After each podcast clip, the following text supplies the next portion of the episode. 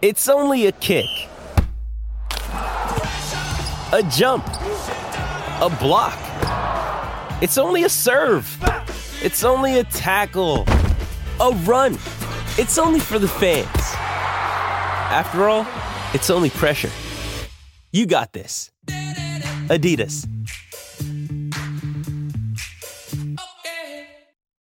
Welcome to Curaleaf, a medical marijuana dispensary. Whether you're a longtime patient or you're just getting acquainted with this incredible plant, Curaleaf of Pennsylvania is honored to guide you along your medical marijuana journey. Visit us soon at our new State College location.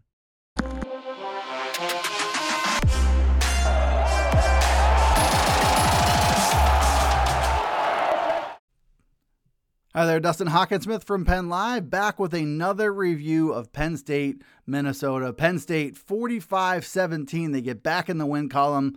They helped to put that big loss to Michigan the week before behind them. Did it in front of a whiteout crowd, which I think helped everybody involved, but especially on the defensive side of the ball, where that crowd noise helps level the playing field helps Penn State's defensive line get a, a, good jump off the ball. And I think you saw that early and often in this game. One of the big priorities for the season for this game was to make a better effort to stop the run. Uh, and I think they did that pretty well in this game. Michigan ran for 418 yards. Blake Corum, Donovan Edwards seemingly did everything they wanted. Michigan's offensive line really set the tone up front. And Penn State's defensive line was challenged in this one to move on from that embarrassment, uh, learn from those mistakes, execute a little bit better, hold up to a physical offensive line, which uh, Minnesota's uh, offensive line is a veteran group, and they've been very, very effective as well. Uh, Mo Ibrahim had come into this game, Minnesota's running back, averaging north of six yards per carry, one of the uh, most prolific backs in the country. Penn State responded to the challenge this week helped, uh, I think it needs to be said, by that whiteout crowd. Also helped by Minnesota starting a young quarterback uh, in this one. Tanner Morgan was not available, so you had Athan Kaliakmanis make his first start on the road. So they didn't have to have a lot of respect for Minnesota's passing game. Kaliakmanis went 9 out of 22 for 175 yards, touchdown, intercept, and the interception. They sacked him once. They held Mo Ibrahim to 102 yards on 30 carries. So he got his 100 yards. He got a touchdown in this game, but he needed 30 carries to get there, average 3.4 yards per carry. If you're able to do that against this Minnesota offense, I don't really care who the starting quarterback is. There's a good chance you're going to be successful in this game. So James Franklin, after the game, said they were uh, better and more fundamentally sound when it comes to gap discipline and knowing and executing their responsibilities. Also performed better, just straight up against Minnesota's offensive line. And they also, in addition to holding Ibrahim to 102 yards, uh, racked up 11 yards and losses on him. So they were penetrating. They were just a handful up front all day long. So I think Penn State learned their lesson from the Michigan game and they they rose to the challenge. Again, the whiteout helps, the lack of, of uh, an experienced quarterback helps, but Penn State still had to step up and and slow down a physical, experienced veteran running back in Mo Ibrahim. 3.4 yards per carry kind of speaks for itself. It's a hard thing to do and uh, especially if you're coming off an effort where everybody's questioning and doubting whether Penn State could hold up to the run. They did it in this game, which bodes well moving forward. Part of that effort to stop the run, I think, was aided by a personnel change uh, at the linebacker position. Penn State was without, without a couple um, key guys, uh, including Chop Robinson, their defensive end, who was off to such a good start. But at linebacker, Penn State went with Abdul Carter, the true freshman, in the starting lineup alongside Tyler Elsdon in the middle and Curtis Jacobs, who moved back to the strong side. Uh, his home last season, he had moved to the weak side this year. Uh, all those guys really had nice days. Curtis Jacobs was everywhere. He thrived in this game 14 tackles, two tackles for loss, led the team in that category. Uh, Abdul Carter finished second on the team with eight tackles, James Franklin said it, it made sense, quote unquote, to have three true linebackers on the field against a running team to have better size, better physicality. So you had, ended up having Abdul Carter replace Jonathan Sutherland, who's a converted safety in the starting lineup. And uh, that group really performed well.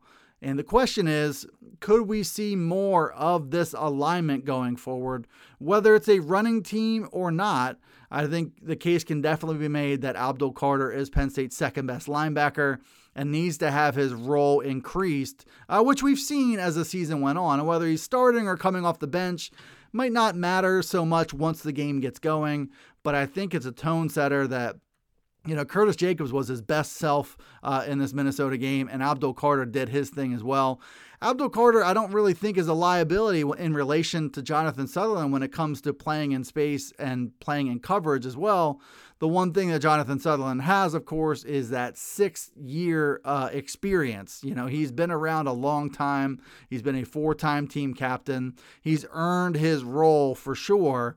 But Abdul Carter um, has been so, so good and brings to things to the table from a physical standpoint that Jonathan Sutherland can't match. So whether this is a, a revamp of the starting lineup for good or whether it really, really was just recognizing how run heavy they expected Minnesota to be, either way, these linebackers played lights out. Probably their best effort of the season collectively. And I think James Franklin and uh, Manny Diaz need to look at what they did in this game as maybe something they continue to go do moving forward. Welcome to Curaleaf, a medical marijuana dispensary. Whether you're a longtime patient or you're just getting acquainted with this incredible plant, Curaleaf of Pennsylvania is honored to guide you along your medical marijuana journey. Have questions?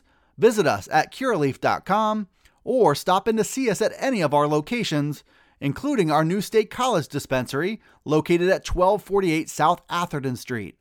Let's talk medical marijuana and let our confidence become yours.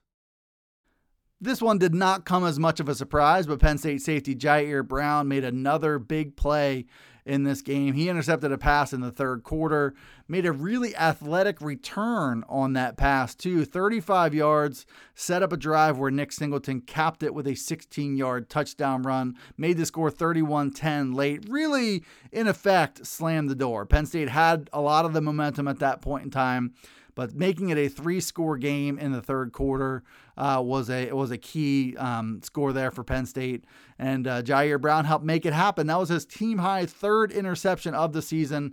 Was also third on the team with seven tackles in this game, and had a quarterback hurry that stat line has been pretty common for him. He's done everything that Penn State has asked of him in this defense, probably a little bit more. He leads the team in tackles still with 41. He's got three and a half tackles for loss, a sack, those three interceptions. You've seen him close to the line of scrimmage. You've seen him back deep in coverage. You've seen him supporting the run. You've seen him being used as a blitzer. Uh, he's created a lot of havoc in those regards. Uh, he's broken up two passes from his spot at safety. And now he's second on the team with four quarterback hurries on the season. So, the lesson here is that Ji'Ayir Brown is always game for a big play, but I think what has made him such an exceptional player is he's game for a big play in whatever way Penn State needs him to make one. Uh, could be a tackle for loss on a running play, could be stuffing uh, a run inside, could be blitzing inside, blitzing outside, rolling deep into coverage, playing man coverage. Uh, this is what Ji'Ayir Brown has done for his career, and we've seen probably the best version of him so far this season. But just an exceptional, versatile player, thrives in almost any situation. And I think that's something that's going to make him a very, very enticing target for NFL teams when the draft kicks off later next spring. Uh, long story short on this one, I mean, beating Minnesota is great. Getting back in the win column is great. Putting that Michigan loss in the rear view, also great. You have some uh, mirroring with the 2016 season that I think some people would like to bring up, where they got they got beat bad on the road against Michigan, and their breakout performance came against Minnesota the next week. They beat Maryland the game after Minnesota, and that season is when they beat Ohio State, won the Big Ten probably deserved a spot in the college football playoff but didn't get there. They really caught lightning in the bottle in a bottle in the second half of that season. They're hoping they can do more of the same here. What I think this one does, is you bring fans back into alignment a little bit more. You get more of them believing. Uh, the whiteout came at a perfect time to help put some doubts behind everybody in the crowd. They were enthusiastic, they were loud, they were their, their usual selves in that whiteout game. Now I think they're going to be flying a little bit higher for Ohio State, so you need all the enthusiasm you can get there. The offense got back into rhythm. They got you got the tight ends more involved in the offense, which should be a lasting component. Uh, the run defense licked its wounds and uh, and was able to move on. Ohio State very much a threat there. C.J. Stroud, a Heisman contender at quarterback. They've got all kinds of weapons. They've recruited and developed like crazy at wide receiver. They've still got running backs, so stopping the run continues to be a priority. Sean Clifford and the offense need to rise to the occasion. I think no matter what you do against Ohio State, they're going to get their points. Hard to stop CJ Stroud for four quarters, so the best you can hope for. Slow him down, fluster him, take away some of the big passes, make them work to get down the field as best you possibly can. But in the end, if the offense doesn't score 30 points, you probably can't win this game.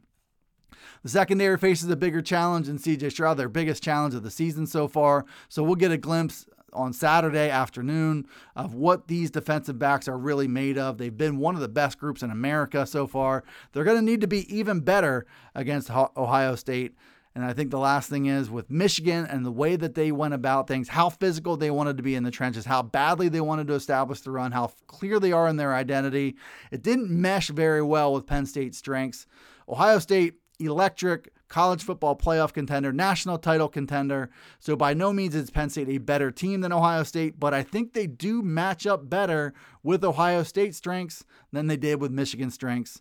We'll see what happens from there. Penn State about a 15 point underdog going in. Thanks for tuning into the Blue White Breakdown. As always, be sure to follow along the daily Penn State podcast from Penn Live. Those are everywhere podcasts can be found. Everything else we do is available at pennlive.com slash Penn State football. And we'll see you next time on the Blue White Breakdown.